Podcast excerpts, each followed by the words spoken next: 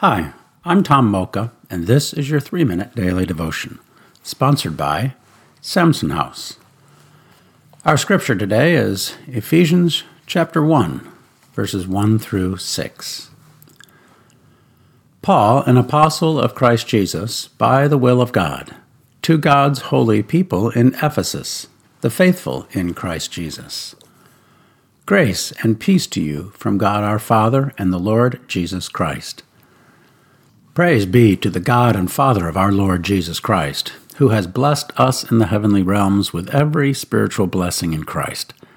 For he chose us in him before the creation of the world, to be holy and blameless in his sight. In love he predestined us for adoption to sonship through Jesus Christ, in accordance with his pleasure and will, to the praise of his glorious grace, which he has freely given us, in the one he loves.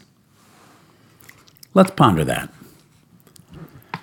Just a quick reminder, the purpose of these devotionals is devotional, not Bible study. We want to connect with God through his word and prayer on a daily basis. There's so much to ponder in a letter like Ephesians, but we simply can't go there. This is all about time with God. That said, today we embark on another Pauline letter, this time to the churches in and near Ephesus. Ephesus was a commercial city on the sea and land trading routes of what is now western Turkey. It was a prosperous, bustling, cosmopolitan city with huge bazaars, or markets, artisans from as far away as China, a 25,000-seat arena, and one of the seven wonders of the ancient world, the temple of Artemis, or Diana. Paul extends the customary greetings to the Christians in Ephesus and then immediately turns his attention to the Father.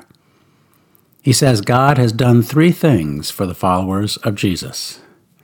He has blessed us, he has chosen us, and he has predestined us. He has blessed us with every spiritual blessing in Christ. I know that seems like a bit of hyperbole, but it apparently isn't. He chose us to be his own, holy and blameless, before he even created the world. Paul's going to have to explain that because we're certainly not holy or blameless. And he has predestined us to sonship through Jesus the Son. Therein lies the key. He picked us. Remember, he's writing to people who are currently followers of Jesus. He's not excluding those who have or will believe, like us. God has adopted us to be his children. Sonship in ancient times carried with it very important legal rights. By his grace, he freely chose us to be his sons and daughters with all the rights and blessings that go along with that. Paul says God is pleased to call us his children and allow us to bear his name. That is important because it is something God did, not us. He didn't wait for us to get our act together or achieve some level of enlightenment.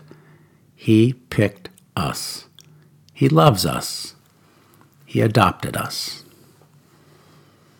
How can we pray about that? Paul began this letter with praise. Let's take a moment right now and praise God for the incredible reality of our adoption. We are, not hoping to be, we are his sons and daughters through Jesus Christ. Praise God. Thanks for listening, and have a great day.